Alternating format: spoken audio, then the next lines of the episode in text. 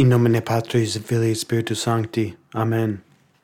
Grant us peace, O Lord, in our days, for there is no other who will fight for us, save but you, our God. The following is a reading from Dom Prosper Gueranger's The Liturgical Year. The Mass of Maundy Thursday.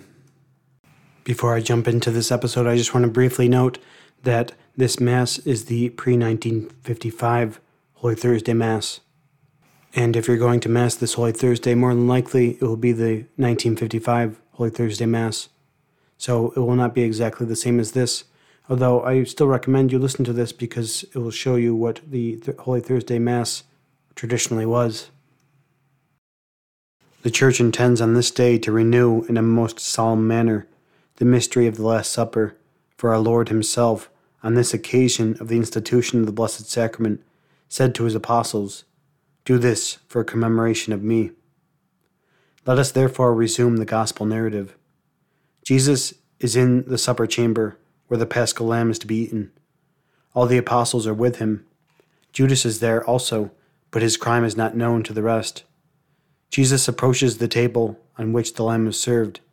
His disciples stand around him. The ceremonies prescribed by God to Moses are religiously observed.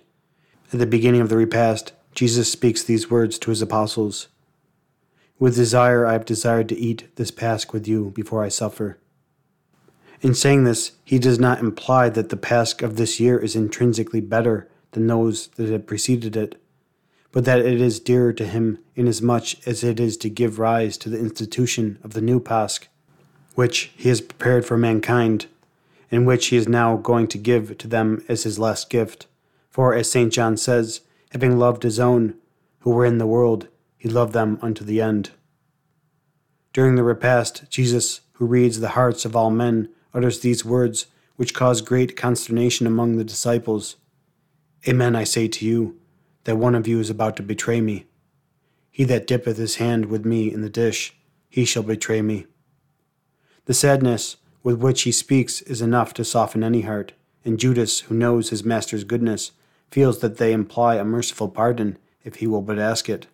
But no, the passion of avarice has enslaved his soul, and he, like the rest of the apostles, says to Jesus, Is it I, Rabbi?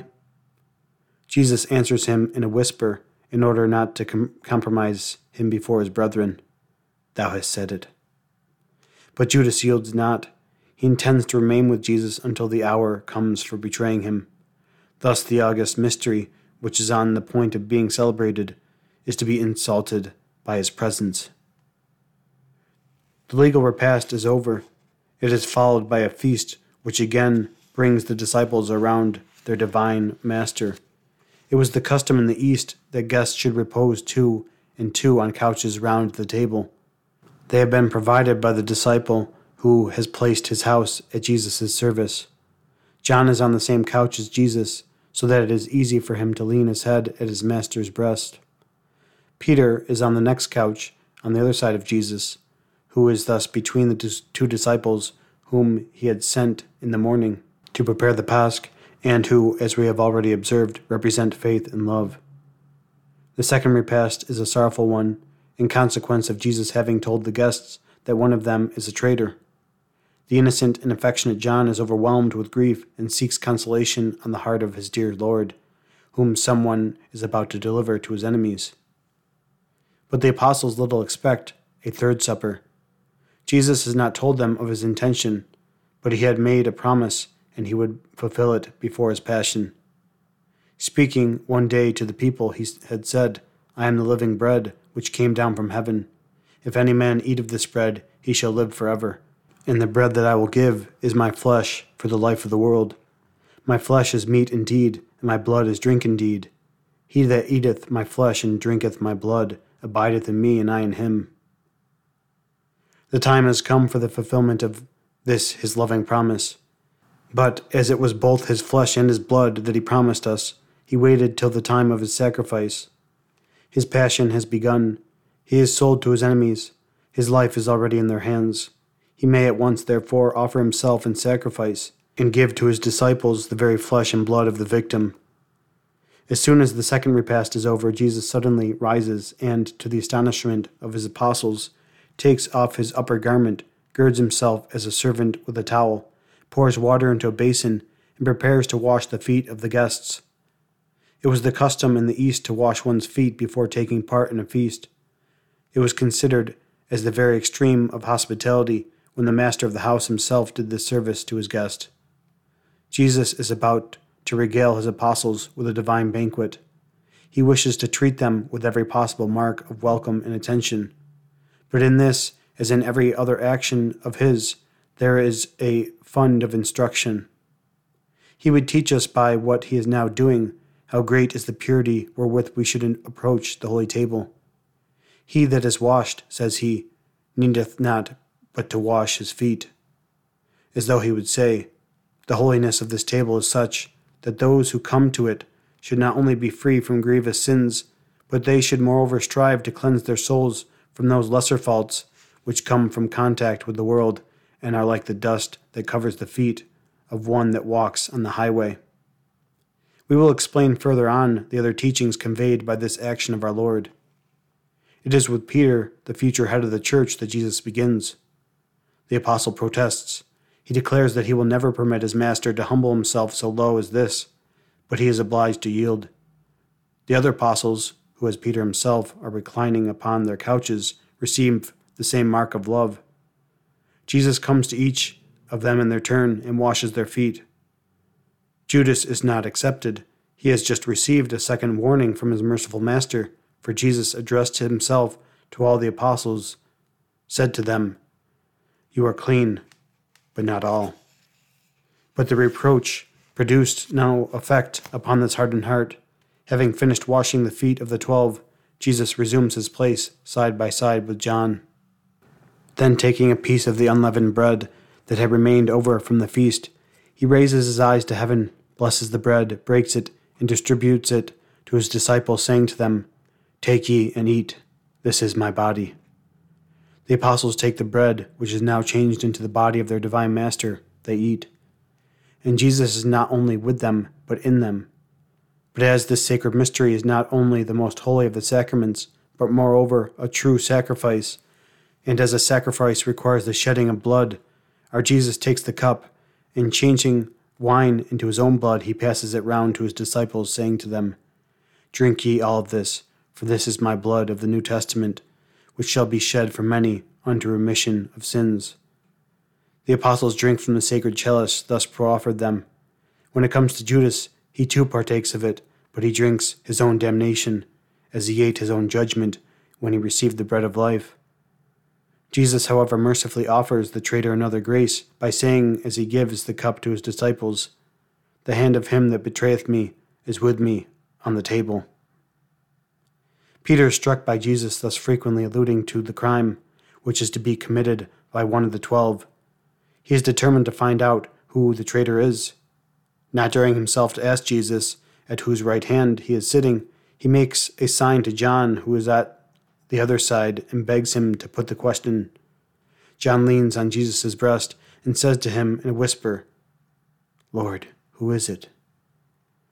Jesus answers him in an equally suppressed tone He to whom I shall reach bread dipped. And having taken one of the pieces of bread that remained over from the repast, he dipped it and gave it to Judas. It was one more grace offered and refused, for the evangelist adds, and after the morsel, Satan entered into him. Jesus again dresses him, saying, That which thou dost do quickly. The wretch then leaves the room and sets about the perpetration of his crime. Such is the history of the Last Supper, of which we celebrate the anniversary of this day. But there is one circumstance of the deepest interest to us, to which we have so far made only an indirect allusion. The institution of the Holy Eucharist both as a sacrament and as a sacrifice, is followed by another, the institution of a new priesthood. How could our Savior have said, Except you eat the flesh of the Son of Man and drink his blood, you shall not have life in you? Unless he had resolved to establish a ministry upon earth whereby he would renew even to the end of time the great mystery he thus commands us to receive. He begins it today in the cenacle. The twelve apostles are the first to partake of it, but observe what he says to them Do this for commemoration of me. By these words, he gives them power to change bread into his body and wine into his blood. And this sublime power shall be perpetuated in the church by holy ordination even to the end of the world. Jesus will continue to operate by the ministry of mortal and sinful men, the mystery of the Last Supper. By thus enriching his church with the one and perpetual sacrifice, he also gives us the means of abiding in him, for he gives us, as he promised, the bread of heaven. Today, then, we keep the anniversary not only of the institution of the Holy Eucharist, but also of the equally wonderful institution of the Christian priesthood. To offer the faithful an outward expression of the greatness and the unity of this supper, which our Savior gave his disciples, and through them to us, the Church forbids her priests to say private masses on this day, except in cases of necessity. She would have but one sacrifice to be offered in each church, at which the other priests are to assist and receive Holy Communion from the hands of the celebrant. When approaching the altar, they put on the stole the emblem of their priesthood. The Mass of Maundy Thursday is one of the most solemn of the year, and although the feast of Corpus Christi is the day for solemnly honoring the mystery of the Holy Eucharist, still the Church would have the anniversary of the Last Supper to be celebrated with all possible splendor. The color of the vestments is white, as it is for Christmas Day and Easter Sunday.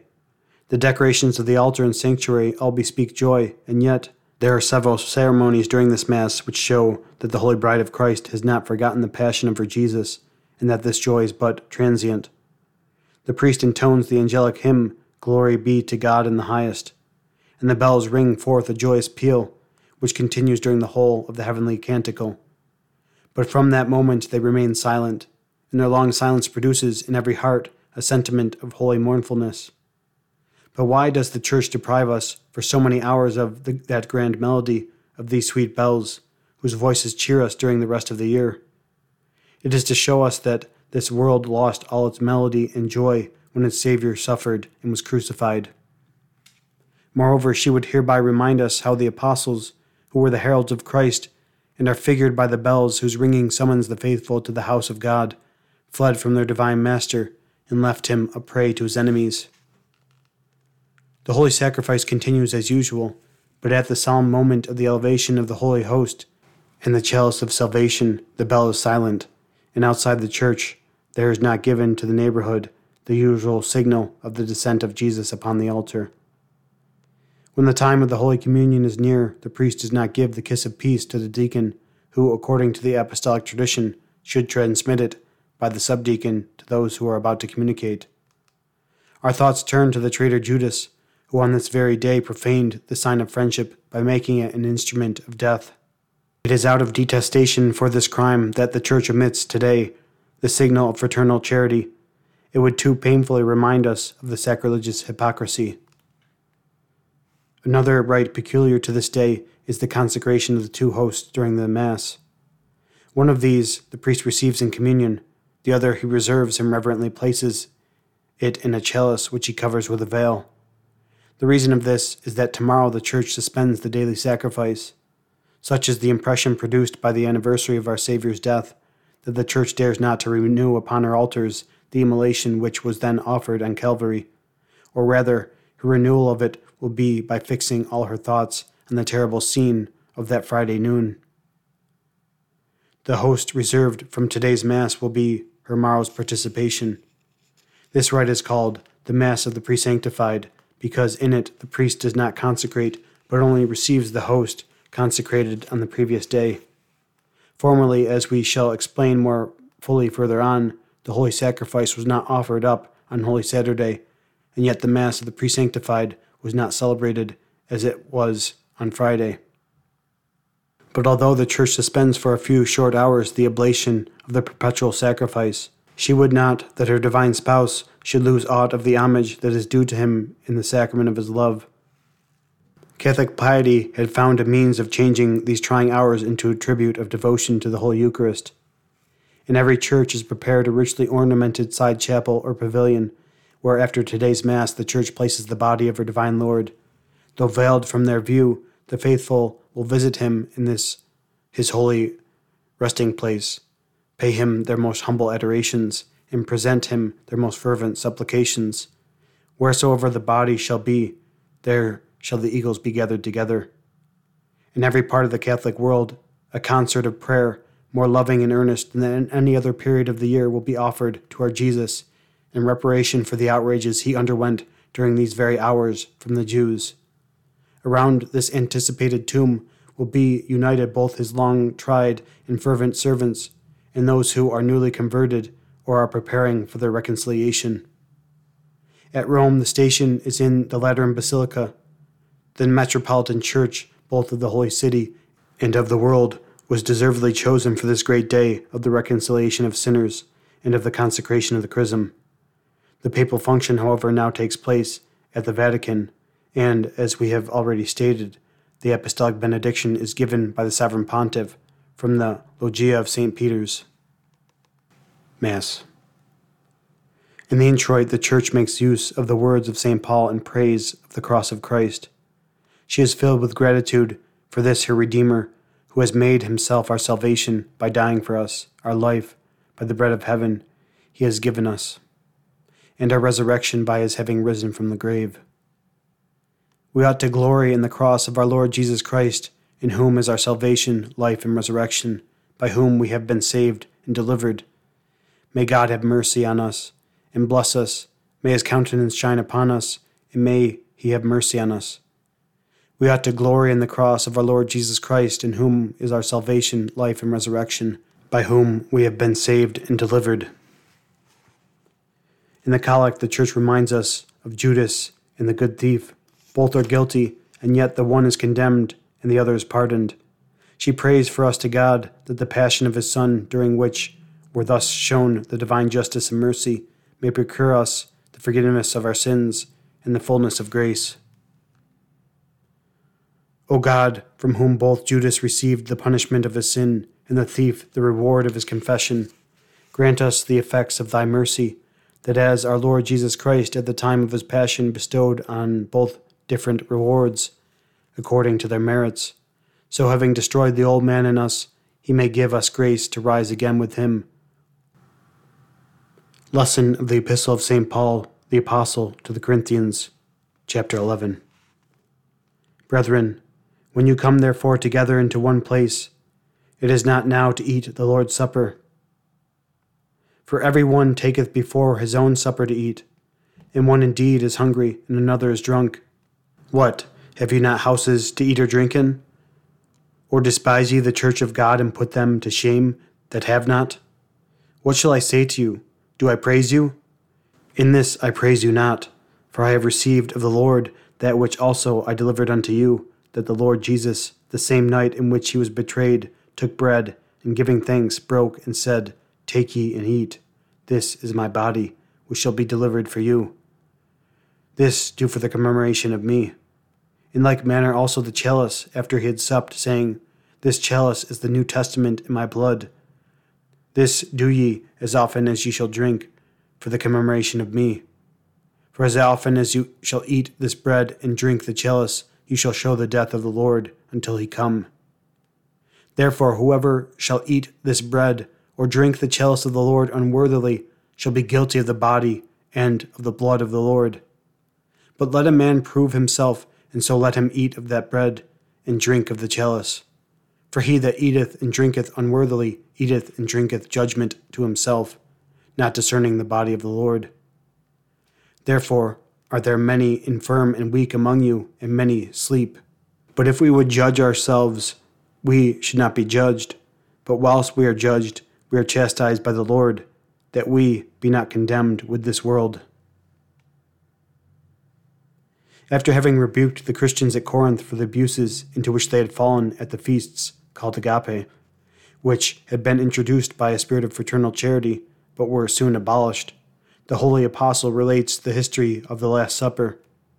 His account, which corresponds throughout with that given by the evangelists, rests upon the testimony of our blessed Savior himself, who deigned to appear to him and instruct him in person after his conversion. The apostle does not omit to give the words whereby our Lord empowered his apostles to renew what he himself had done. He tells us that as often as the priest consecrates the body and blood of Christ, he shows the death of the Lord, thus expressing the oneness there is between the sacrifice of the cross and that of the altar. We have explained this important doctrine in the sixth chapter of the introduction to this present volume. The consequence to be drawn from this teaching is evident. It is contained in these words of the Apostle Let a man prove himself, and so let him eat of that bread and drink of the chalice. What could be more just than that, having to be initiated in so intimate a manner to the mystery of the redemption, and to contract so close a union with the divine victim, we should banish from our hearts sin and affection to sin? He that eateth my flesh and drinketh my blood abideth in me, and I in him, says our Lord. Could there be a closer union, God and man abiding in each other? Oh, how carefully ought we to purify our soul and render our will conformable with the will of Jesus before approaching this divine banquet to which he invites us. Let us beseech him to prepare us himself, as he did his apostles by washing their feet. He will grant us our request not only today, but as often as we go to Holy Communion, provided we are docile to His grace. The gradual is made up of those admirable words which the Church so often repeats during these three days, and by which St. Paul warms us to the gratitude towards the Son of God who delivered himself up for us. Christ became for our sake obedient unto death, even to the death of the cross, for which cause God also hath exalted him and hath given him a name which is above all names. Sequel of the Holy Gospel according to John, chapter 13. Before the festival day of the Pasch, Jesus, knowing that his hour was come, that he should pass out of this world to the Father, having loved his own who were in the world, he loved them unto the end. And when supper was done, the devil having now put into the heart of Judas Iscariot, the son of Simon, to betray him, knowing that the Father had given him all things into his hands, and that he came from God and goeth to God, he riseth from supper, and laying aside his garments, and having taken a towel, girded himself. After that he putteth water into a basin, and began to wash the feet of the disciples, and to wipe them with the towel wherewith he was girded. He cometh therefore to Simon Peter, and Peter saith to him, Lord, dost thou wash my feet? Jesus answered and said to him, what I do thou knowest not now, but thou shalt know hereafter. Peter saith to him, Thou shalt never wash my feet. Jesus answered him, If I wash thee not, thou shalt have no part with me. Simon Peter saith to him, Lord, not only my feet, but also my hands and my head. Jesus saith to him, He that is washed needeth not but to wash his feet, but is clean wholly and you are clean, but not all. For he knew who he was that would betray him. Therefore he said, You are not all clean. Then, after he had washed their feet and taken his garments, being sat down again, he said to them, Know you what I have done to you? You call me Master and Lord, and you say, Well, for so I am. If then, I being your Lord and Master, have washed your feet, you also ought to wash one another's feet. For I have given you an example that as I have done to you, so you do also. Our Saviour's washing the feet of his disciples before permitting them to partake of his divine mystery conveys an instruction to us. The apostle has just been telling us that we should prove ourselves, and here we have Jesus saying to his disciples, You are clean. It is true, he adds, but not all. Just as the apostle assures us that there are some who render themselves guilty of the body and blood of the Lord. God forbid we should ever be of the number. Let us prove ourselves. Let us sound the depths of our conscience before approaching the holy table. Mortal sin and the affection to mortal sin would change the bread of life into a deadly poison for our souls.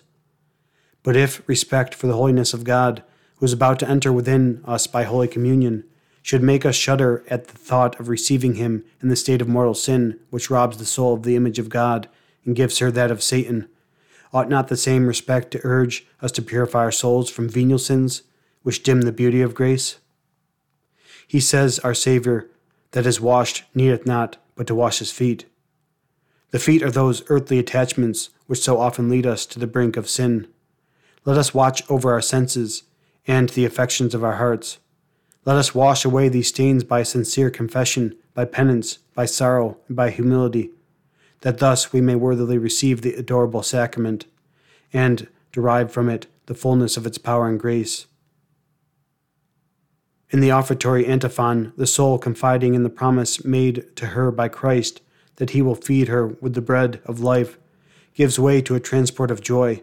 She praises her God for this divine nourishment which keeps death from them that eat. The right hand of the Lord hath displayed its might. The right hand of the Lord hath raised me up. I shall not die but live and publish the works of the Lord. In the secret, the Church reminds our Heavenly Father that the august sacrifice, which she is now celebrating, was instituted on this very day. We beseech thee, O Holy Lord, Almighty Father, eternal God, that our Lord Jesus Christ, thy Son, may make our sacrifice acceptable to thee, who on this day commanded his disciples to celebrate in its memory of him. After the priest has received under both kinds, he puts into a chalice the host reserved for tomorrow. He then gives communion to the clergy and afterwards to the laity. As soon as the communion is finished, the choir sings the following antiphon, which tells us how Jesus prepared his, his disciples for the great mystery by humbly washing their feet. The Lord Jesus, after he had supped with his disciples, washed their feet and said to them, Do you understand what I have done to you? I, your Lord and Master, I have set you an example that you may do the same.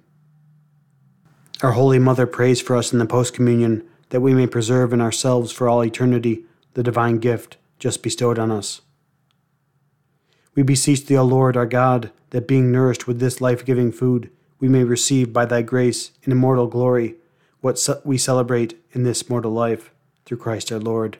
Amen. As soon as the Mass is over, a procession is formed to the place prepared for the sacred host, which is to be reserved for the morrow. The celebrant carries it beneath a canopy, as on the feast of Corpus Christi. It is not, however, exposed, as on that day of its triumph, but concealed in a chalice closely veiled. Let us adore this divine Sun of justice, whose rising at Bethlehem brought gladness to our hearts. He is now near his setting. A few hours more, and his light will be eclipsed. Our earth will then be buried in gloom until on the third day he will rise again with renewed splendor. During the procession, the choir sings the well known hymn of the Blessed Sacrament Pange lingua gloriosi, corporis mysterium, sanguinisque pretiosi, quem in mundi pretium fructus ventris generosi rex effudit gentium. Sing my tongue the mystery of the glorious body and precious blood, that blood which the King of all nations, the fruit of Mary's womb, shed for the world's redemption. Nobis datus, nobis natus, ex intacta virgine, et in mundo conversatus sparso verbi semine, sui moras incolatus miro clausit ordine. He gave himself to us, for us was he born from a pure virgin. He lived among men, sowing the seed of his word, and closed his career on earth by a gift of wondrous love in supreme nocte cene, recubens cum fratribus, observata lege plene, cibus in legalibus, cibum turbe duodene, sedat suis manibus. On the night of the Last Supper, he assembled his brethren around him, and having observed the law and eaten the pasch prescribed, he with his own hands gave himself to the twelve as their food. Verbum caro panem verum verbo carnem efficit, fitque sanguis Christi merum et si sensus deficit, ad firmandum cor sincerum sola fides sufficit. The Word made flesh changes bread by His Word into His own flesh, and the wine becomes the blood of Christ. Our senses fail us here, but faith has power to take all wavering from the Christian heart. Tantum ergo sacramentum veneremur cernui, et antiquum documentum novocedat ritui, praestet fides supplementum sensuum defectui.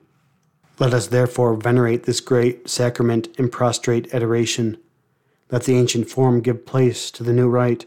let faith supply what the senses cannot give.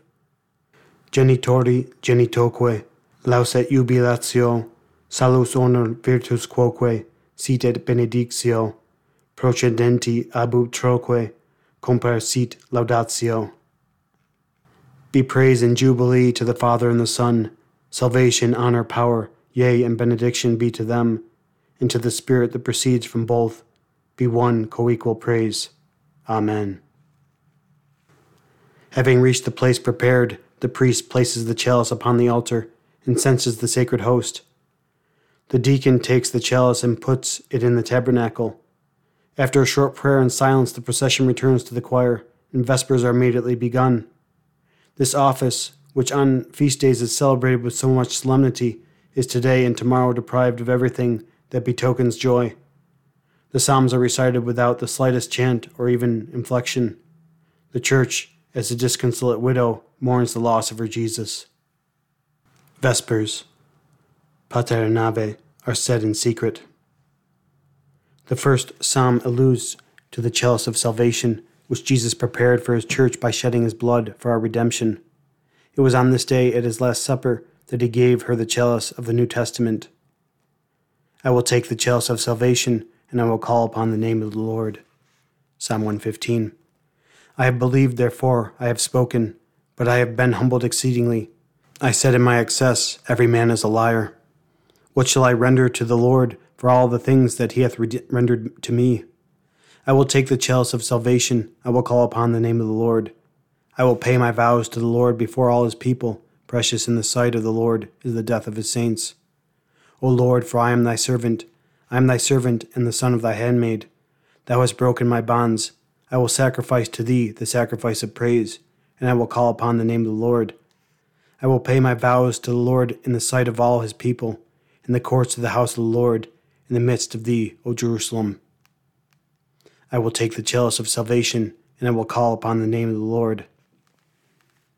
The second psalm shows us our Lord patiently bearing the calumnies of his enemies and the trials of his earthly sojourn. With them that hated peace, I was peaceable. When I spoke to them, they fought against me without cause. Psalm 119. In my trouble I cried to the Lord, and he heard me. O Lord, deliver my soul from wicked lips and a deceitful tongue. What shall be given to thee, or what shall be added to thee to a deceitful tongue? The sharp arrows of the mighty, with coals that lay waste. Woe is me that my sojourning is prolonged. I have dwelt with the inhabitants of Kedar. My soul has been long a sojourner. With them that hated peace I was peaceable. When I spoke to them, they fought against me without cause. With them that hated peace I was peaceable. When I spoke to them, they fought against me without cause. In the third psalm, the Messiah complains of the perfidy of Judas and of the persecutions he met with from the synagogue.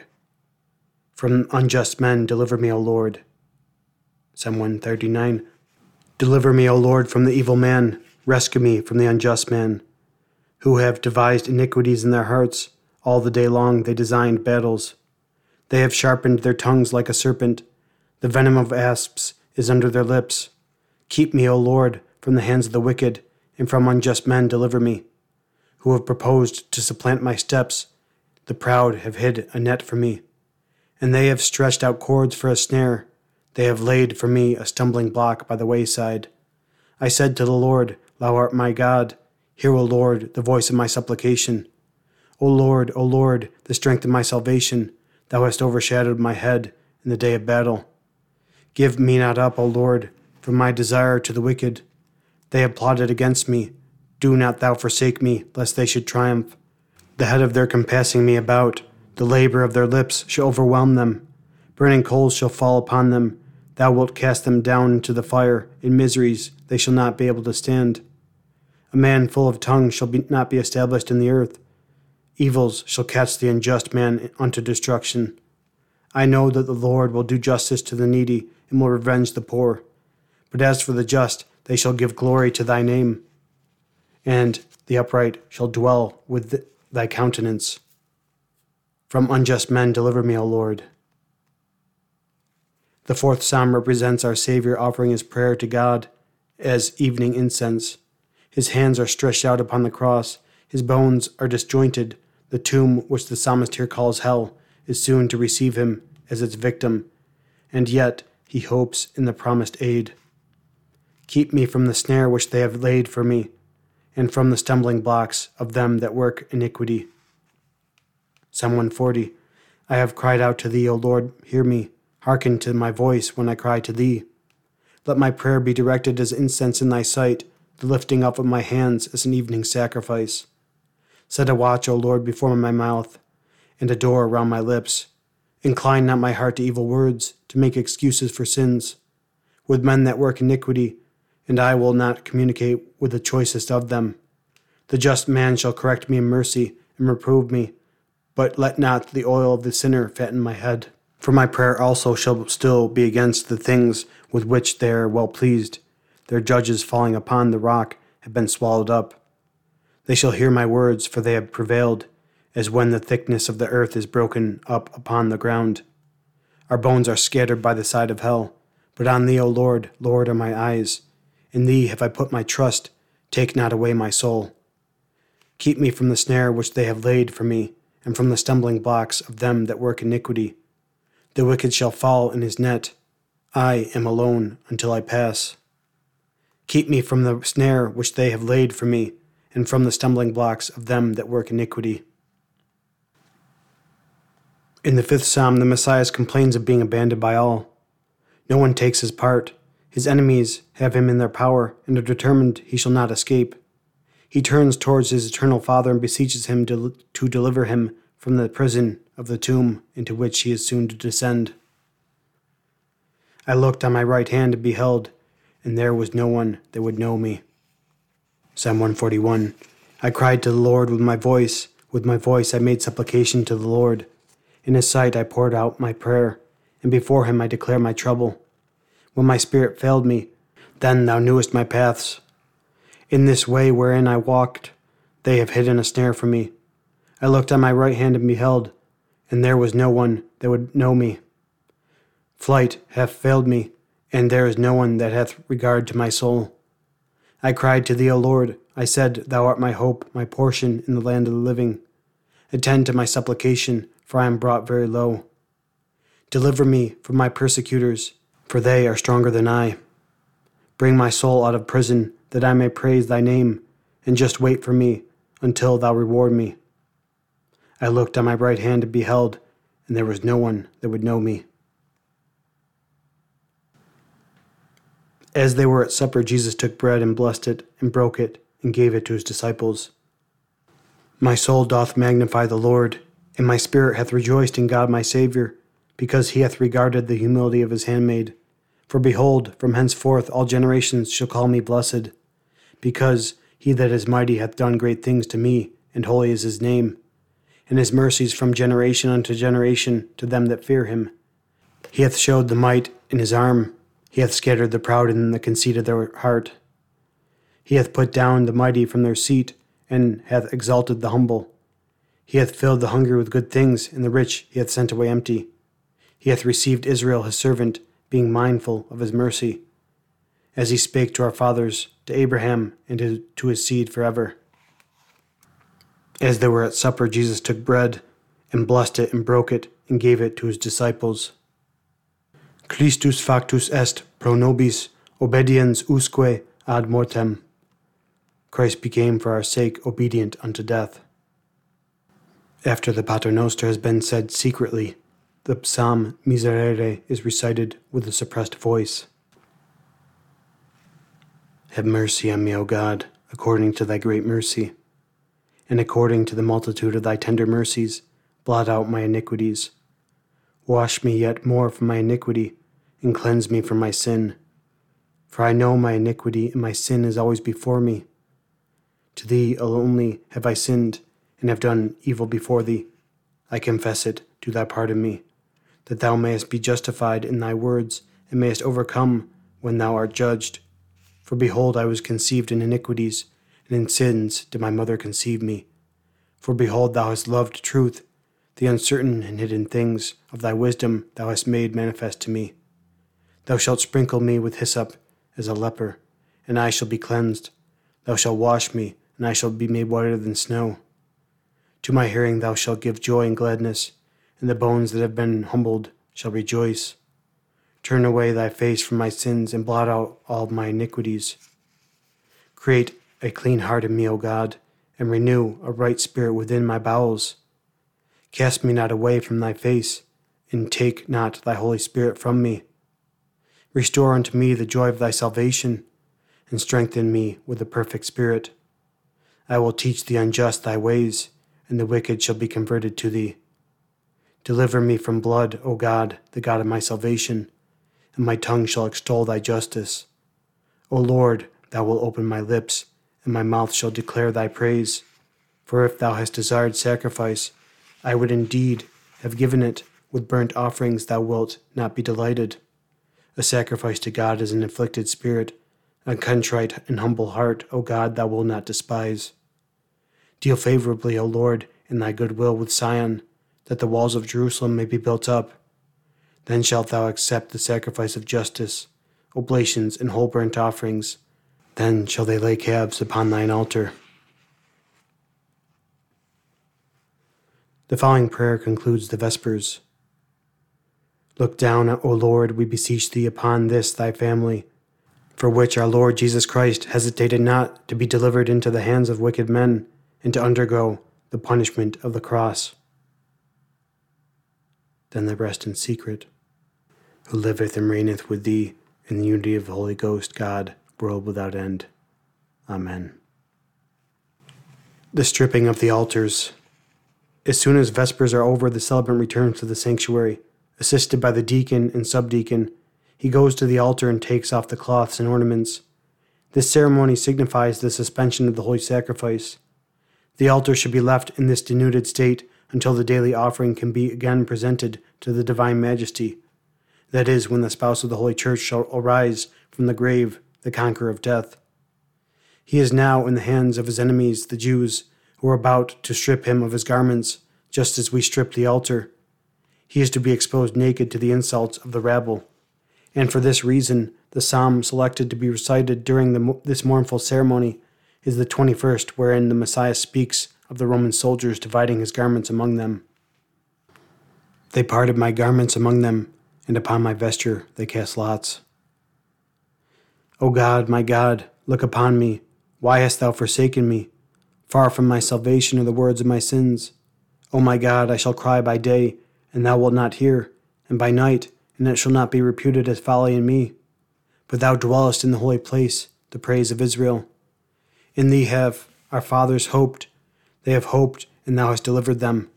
They cried to thee, and they were saved. They trusted in thee, and were not confounded. But I am a worm, and no man, the reproach of men, and the outcast of the people. And they that saw me have laughed at me to scorn. They have spoken with the lips, and wagged the head. He hoped in the Lord, let him deliver him. Let him save him, seeing he delighted in him. For thou art he that hast drawn me out of the womb, my hope from the breasts of my mother.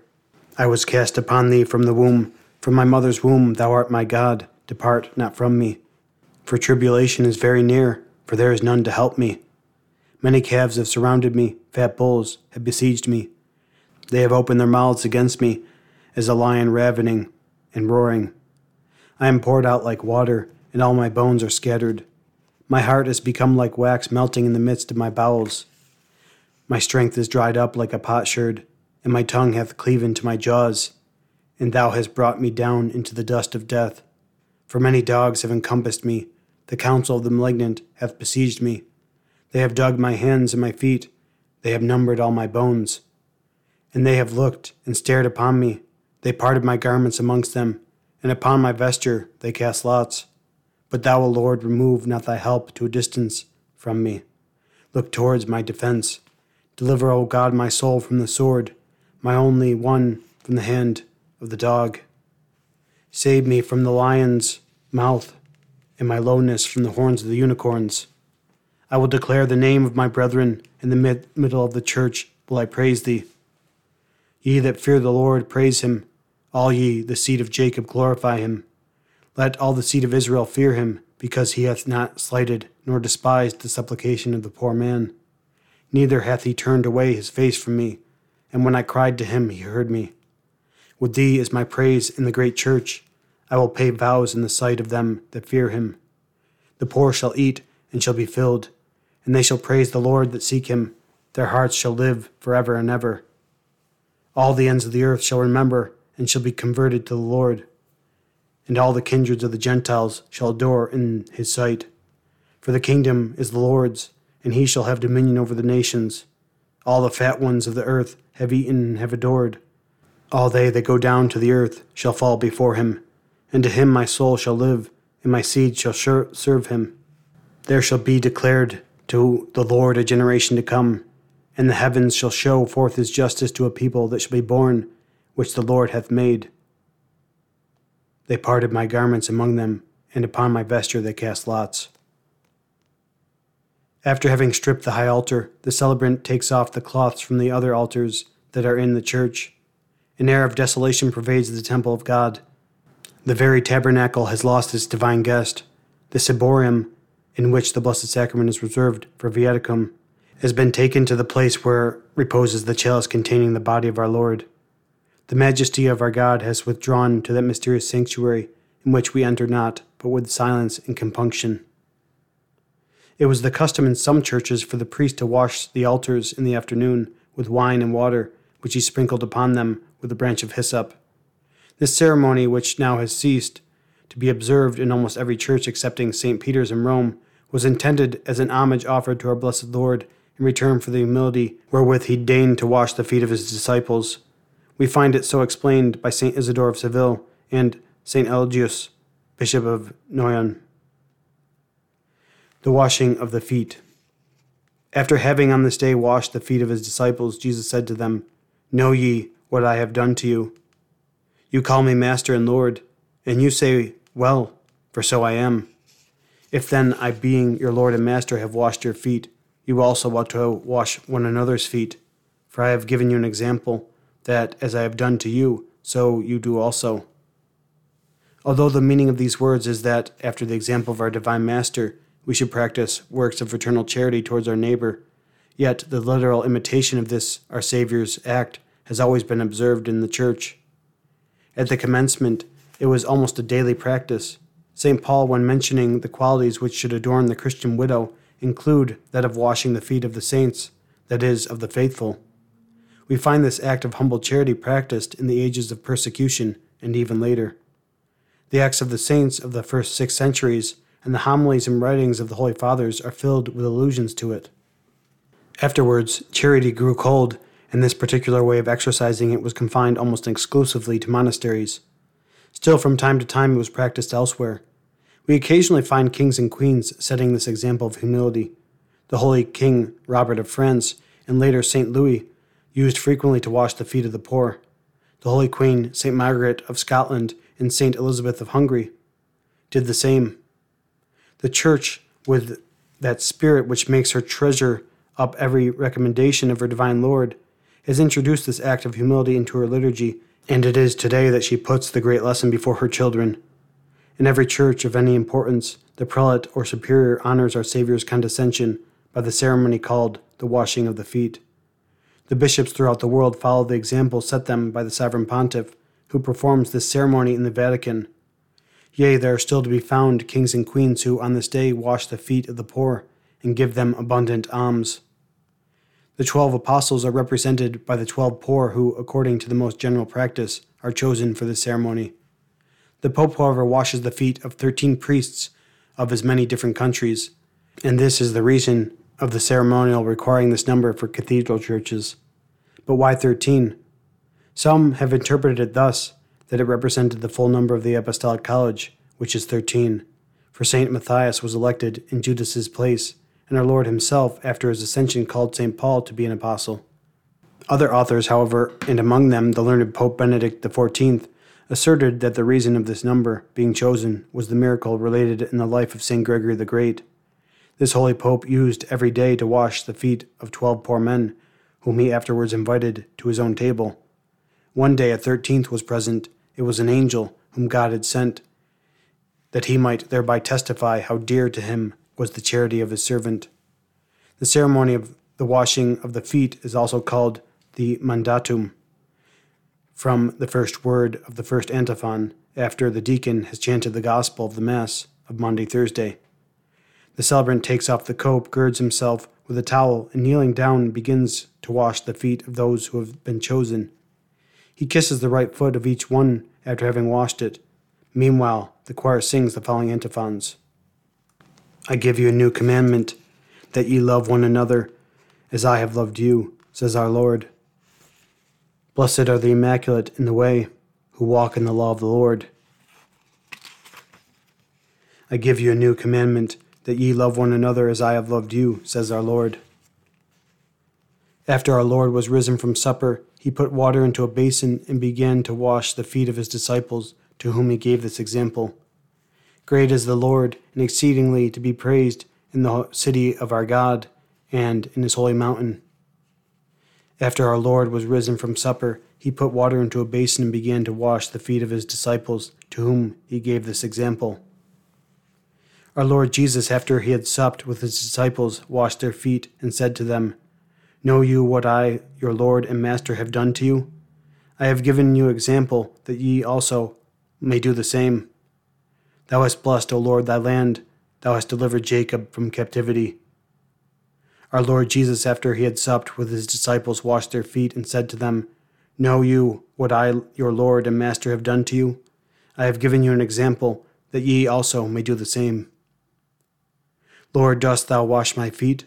Jesus answered and said to him, If I do not wash thy feet, thou shalt have no part with me.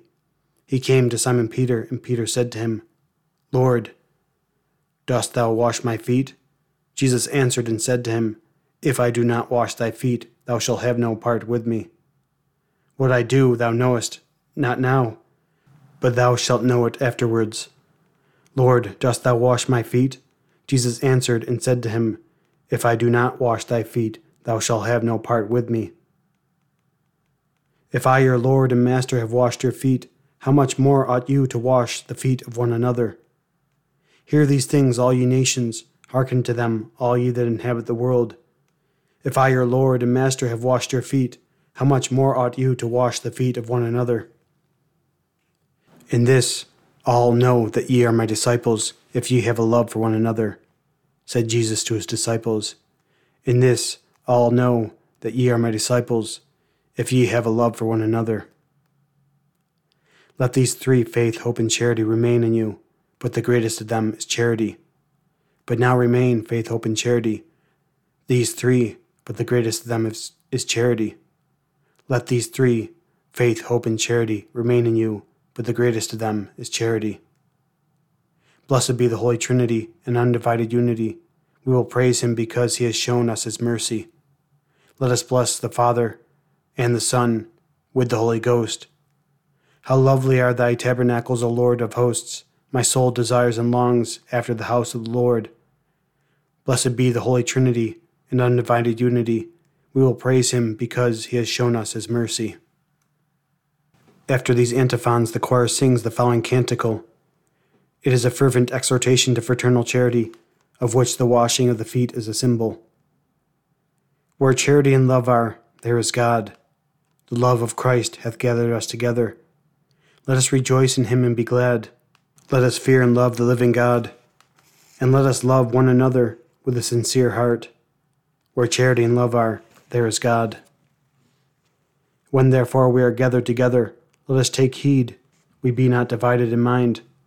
Let wicked quarrels and contentions be at an end, and let Christ our God dwell among us. Where charity and love are, there is God. Let us also with the blessed see thy face in glory, O Christ our God, there to possess an immense and happy joy for endless ages. Amen. The celebrant, having resumed his cope, concludes the ceremony with the following prayers Pater Noster. The rest of the Lord's Prayer is said in silence as far as the last two petitions. And lead us not into temptation, but deliver us from evil. Thou hast commanded, O Lord, that thy precepts be exactly observed. Thou hast washed the feet of thy disciples. Despise not the work of thy hands, O Lord, hear my prayer, and let my cry come unto thee. The Lord be with you, and with your spirit. Let us pray. Accept, O Lord, we beseech thee, this duty of our service, and since thou didst vouchsafe to wash the feet of thy disciples, despise not the work of thy hands, which thou hast commanded us to imitate, that as here the outward stains are washed away by us and from us, so the inmost sins of us all may be blotted out by thee. Which be thou pleased to grant, who livest and reignest, one God for ever and ever. Amen. In nomine Patris et Filii et Spiritus Sancti. Amen.